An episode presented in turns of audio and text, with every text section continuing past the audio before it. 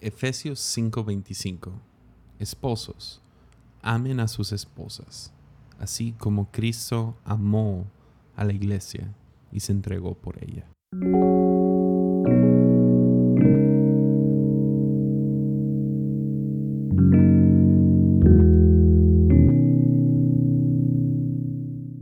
Desde los tiempos de Romeo y Julieta, más o menos 1750, como sociedad hemos fusionado el amor y el romanticismo. Romanticismo comenzó como una ideología en Europa que después se pasó a las mentes de poetas y artistas, filósofos, y eso terminó metiéndose a la, sí, a, la sociedad y así conquistando el mundo. Hoy en día vemos películas, series, libros, todo tipo de, de cualquier historia de amor siendo infiltrado por el concepto de romanticismo.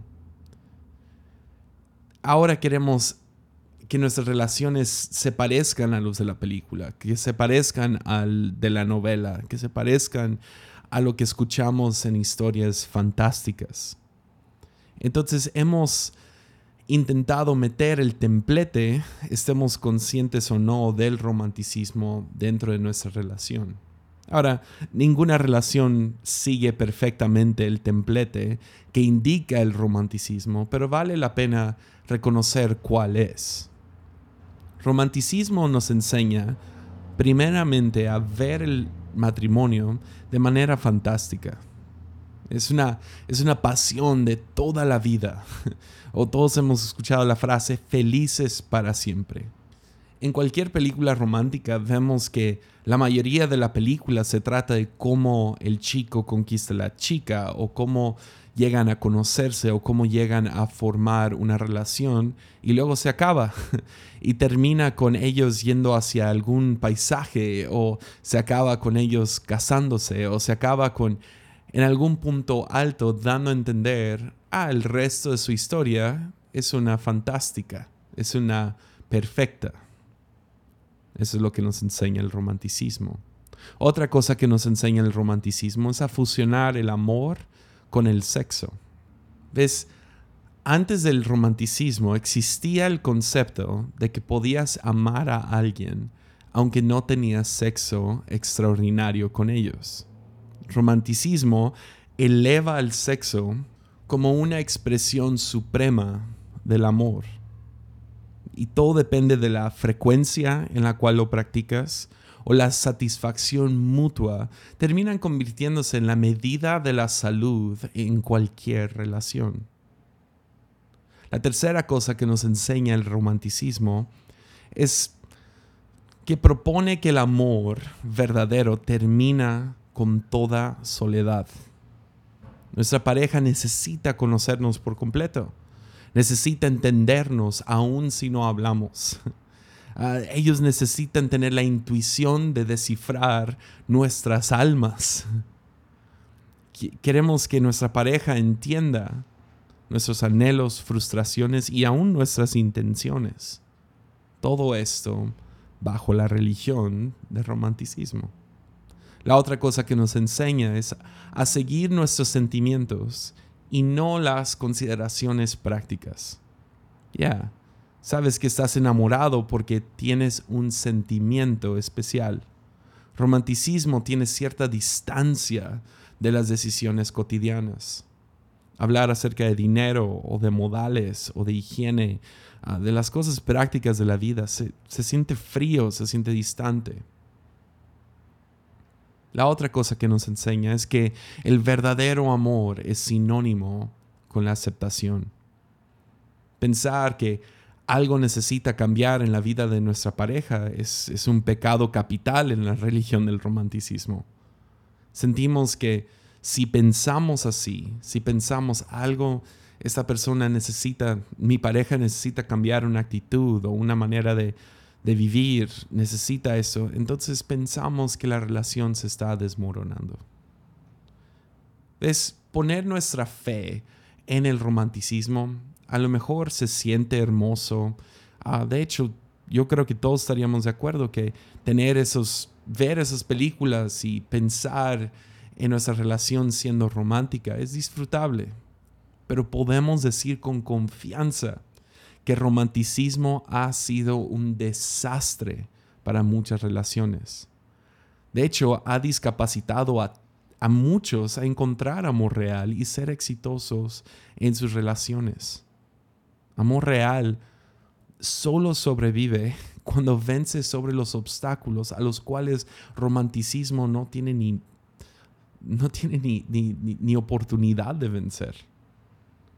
Hay algunos mitos que el romanticismo ha puesto en nuestras cabezas y no lo creemos igual que el chupacabras o algo así. Nos dice que debemos conocer a alguien que es hermosa por dentro y por fuera y sentir una atracción inmediata hacia ellos y ellos hacia nosotros. Nos enseña que debemos tener sexo increíble, satisfactorio y para no nomás al inicio, sino para siempre. Nos enseña que debemos entendernos mutuamente aun si no nos comunicamos nuestros deseos. Nos enseña que no necesitamos ser educados en el amor. O sea, educación es para convertirte en un abogado, en un piloto de avión. Seremos guiados por nuestros sentimientos. Otro mito del romanticismo es que debemos pasar todo nuestro tiempo juntos y no debería existir ningún límite y ningún secreto. Nos enseña que debemos formar una familia y en el proceso nunca perder nuestra intensidad emocional o sexual. Y uno de los mitos más grandes es que nos enseña que nuestra pareja debe ser nuestro amante, alma gemela, mejor amigo. Tiene que criar a este niño junto conmigo. Tiene que ser el contador de la casa, gerente del hogar, sirvienta y guía espiritual. Tomamos un momento para cuestionar el romanticismo, no para matar el amor, sino para, para rescatarlo. Necesitamos una mejor manera de ver el amor para cuando para que la relación sobreviva cuando el romanticismo falla. Para que una relación dure, necesitamos ser desleales al romanticismo y todo lo que promete y todo lo que demanda. Entonces, ¿qué nos enseña el amor? Pues amor nos enseña que el amor y el sexo no siempre pertenecen juntos.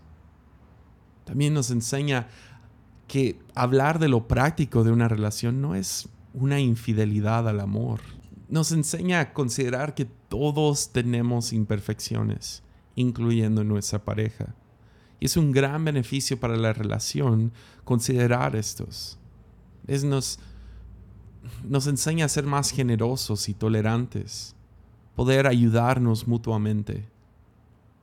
Y realmente aumenta, no disminuye el amor de la relación. El amor nos enseña que nunca vamos a encontrar todo lo que necesitamos en una sola persona, ni ellos lo van a encontrar todo en nosotros. También nos enseña que necesitamos comunicar, comunicar nuestros deseos, frustraciones, intenciones, y no esperar que nuestra pareja intuya lo que necesitamos. Nos enseña a pasar horas discutiendo sobre temas prácticos como, hey, no pongas las toallas en el piso. y nos enseña que esto no es trivial, sino es importante para que la relación siga creciendo y madurando. ¿Ves? A lo mejor si tomamos las actitudes de amor y no las de romanticismo, podemos ver nuestra relación con mucho más futuro o un futuro mucho más esperanzador una relación que sigue adelante cuando el romanticismo no está presente. Feliz 14 de febrero.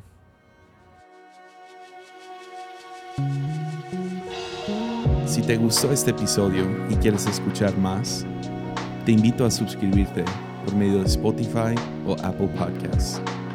Y si quieres apoyarme para poder seguir haciendo estos podcasts, puedes hacerlo en patreon.com diagonal Jesiah Hansen. Puedes apoyar desde un dólar al mes. Cualquier contribución ayuda. Muchas gracias.